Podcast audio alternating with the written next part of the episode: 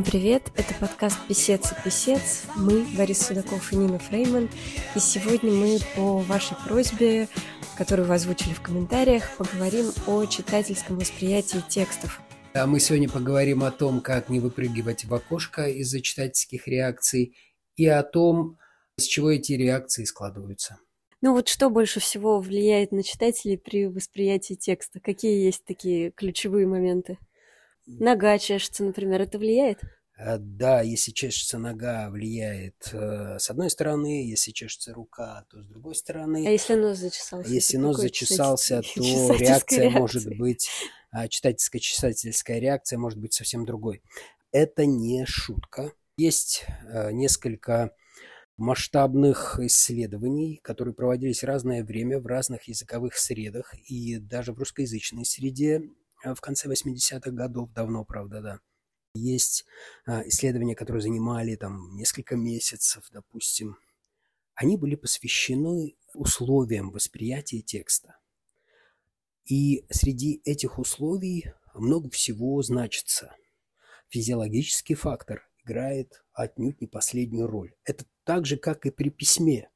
Вот эти пресловутые экстралингвистические факторы, которые влияют на стилистику, на нашу стилистику, когда мы пишем, они часто довольно неожиданные. Человек стоя пишет не так, как сидя.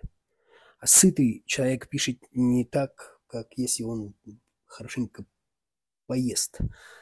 А выспавшийся пишет не так, как сонный, ну и так далее. Что касается читательской аудитории, да, вот читательской реакции на текст, были э, несколько вот таких крупных исследований первые, наверное, в 1978 году во Франции проводились, были масштабные исследования в США в 1979 году. Uh-huh. Были э, исследования в испаноязычной среде, в Латинской Америке и в Испании.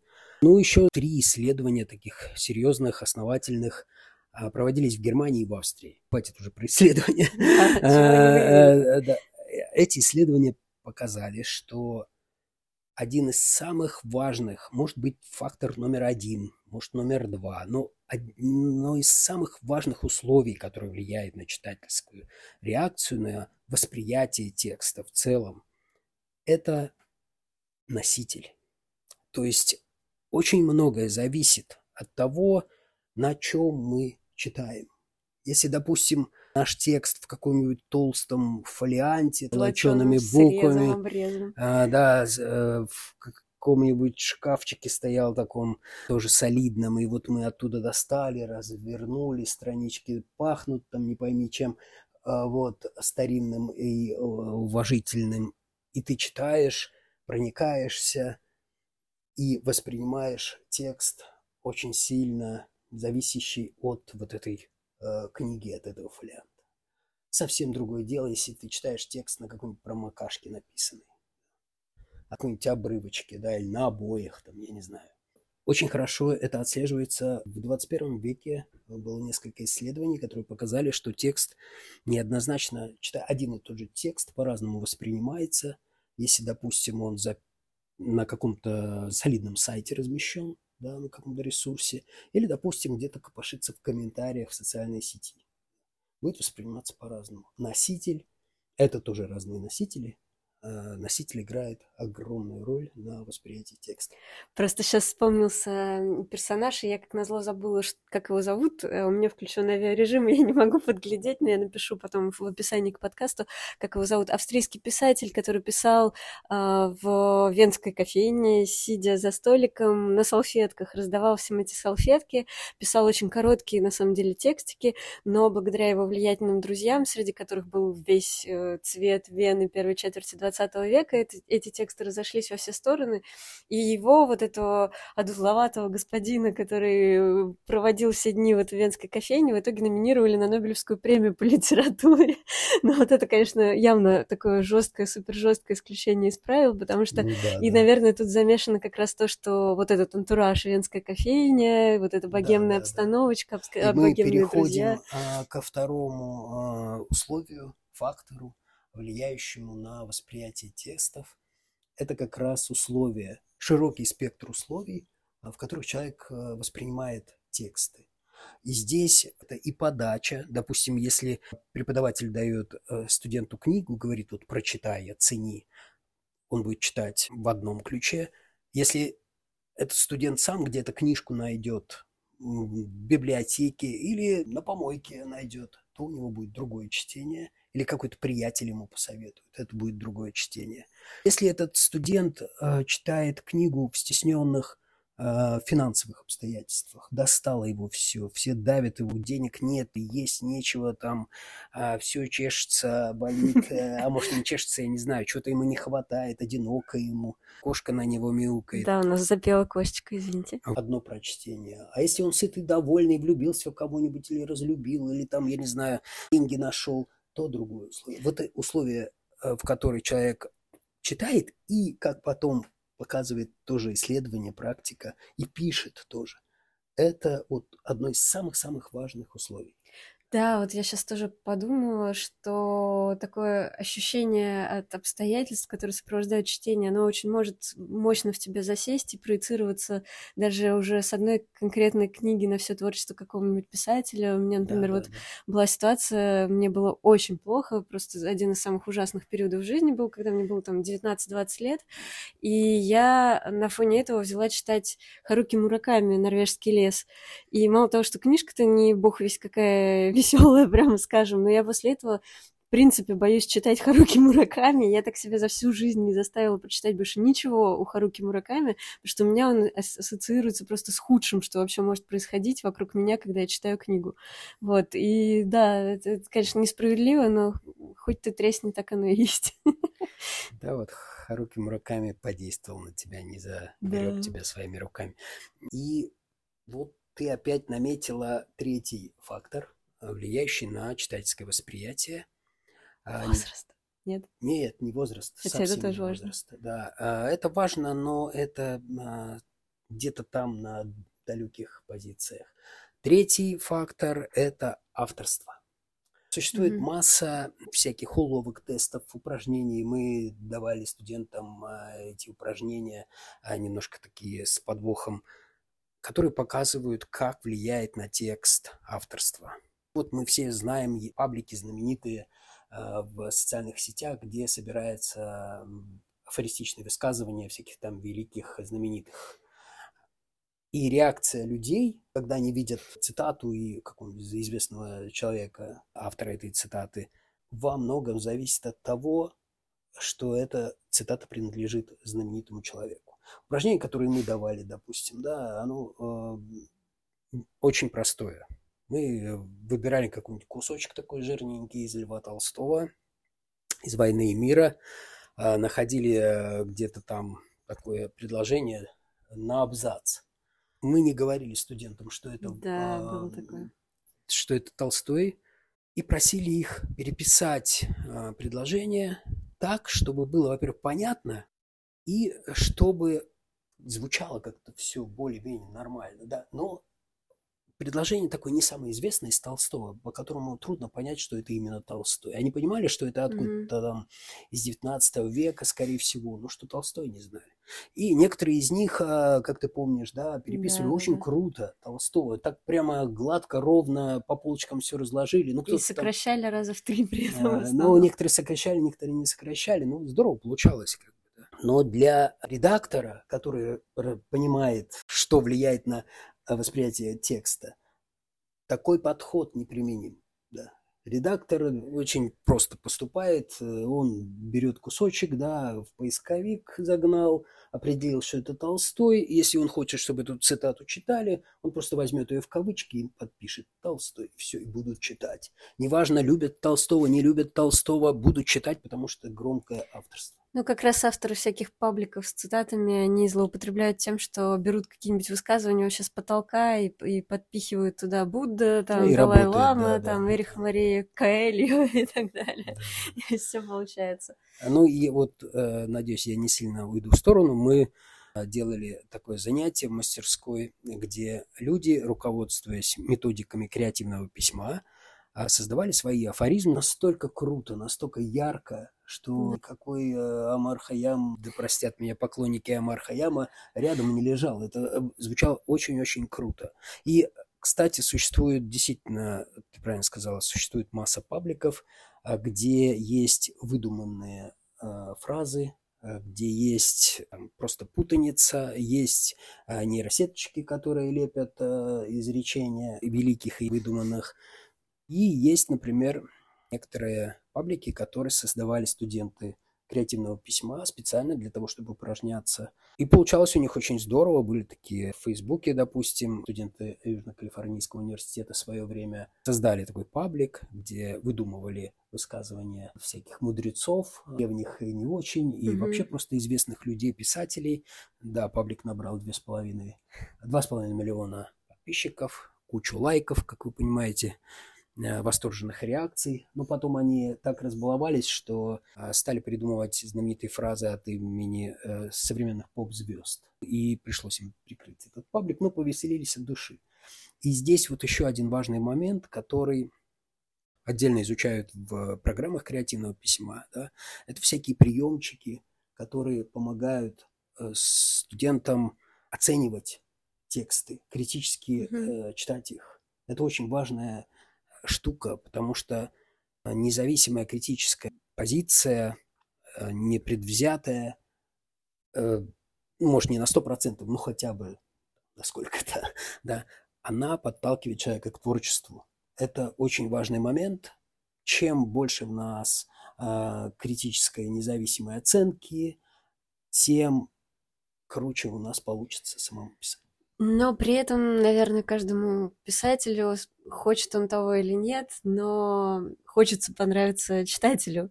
Да, и конечно. вот с этим, конечно, трудно быть, и э, как- как-то управлять этим желанием бывает. И тут, наверное, уместно вспомнить еще, что есть такая важная очень штука, как читательский адрес. Это, конечно, ну, да. тянет на отдельную большую тему, но тем не менее все-таки хочется упомянуть, что э, читательский адрес это, собственно, то, кому ваш текст адресован. И если ваш текст этому адресу соответствует, то есть если он попал в сердечко именно того читателя, для которого написан, значит, все, ваше дело в шляпе, и неважно, что думают читатели, на которых этот текст, в принципе, изначально не рассчитан, и, ну, для которых он изначально и народен, и чужд. И, а если вот не состоялось такое соответствие между вашими читателями, которые заведомо должны были бы быть вашими читателями и вашим текстом, тогда уже, да, есть над чем серьезно поработать и подумать.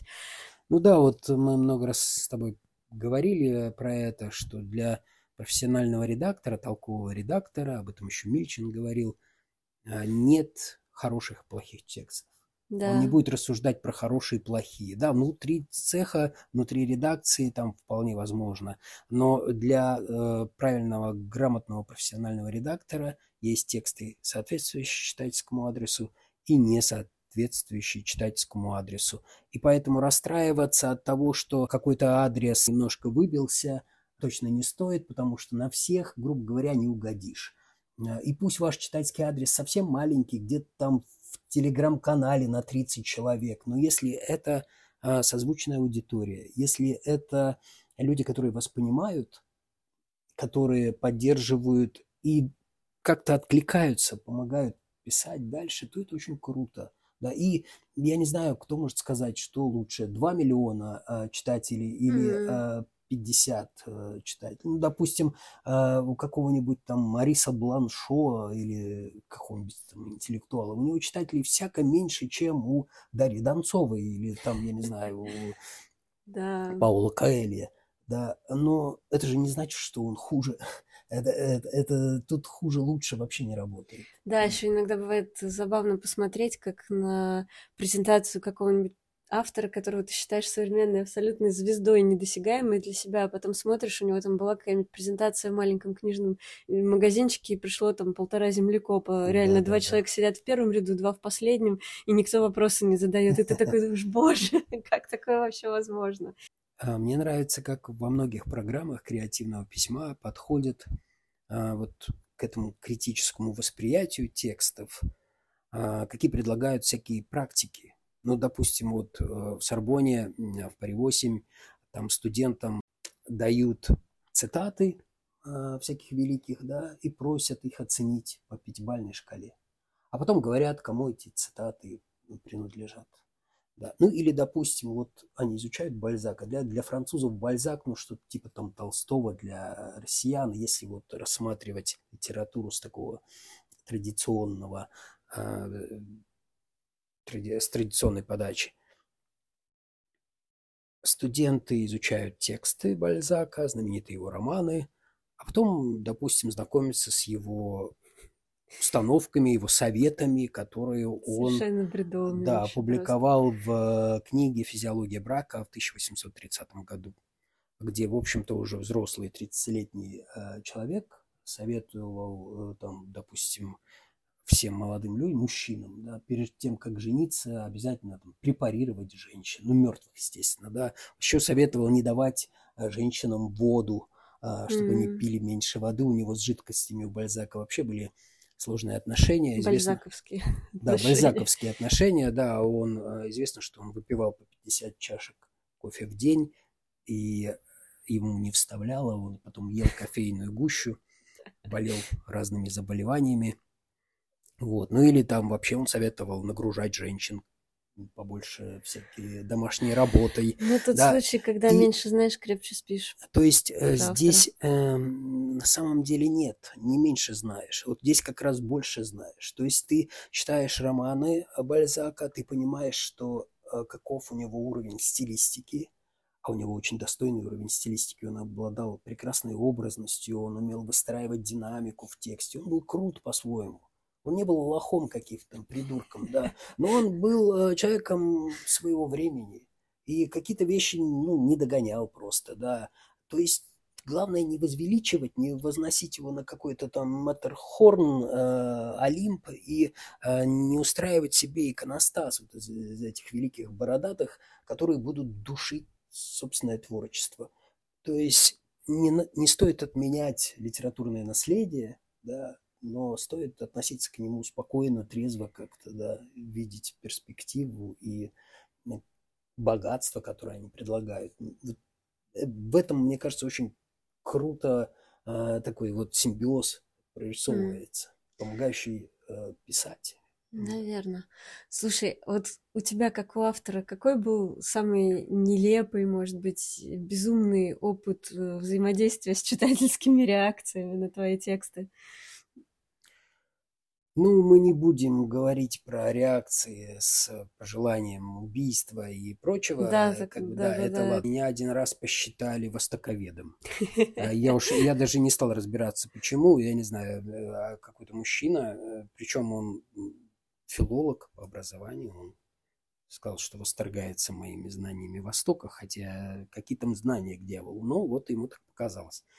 Ну, это нормально. Э, мы не можем соответствовать на 100% читательским э, ожиданиям. А, мне кажется, это нужно учитывать. Ну, у меня был самый безумный опыт. Это когда читатели не поверили в то, что герой, о котором я пишу, реально существует, и они реально стали обсуждать в комментариях к моему тексту, что да, он, да, что да, у него это Помню другой человек, вот у него на видео другая форма уха, там еще что-то. Это абсолютно реальный человек, с которым я разговаривала. Это был а, герой моей статьи для таких дел, который... Это была, был фандрайзинговый текст поддержку ночлежки, mm-hmm. это был человек с опытом бездомности, который, к счастью, а, вышел из этой ситуации. И дело было в том, что изначально он был оперным певцом и с успешной вполне карьерой. И вот оказался на улице в итоге на какое-то время.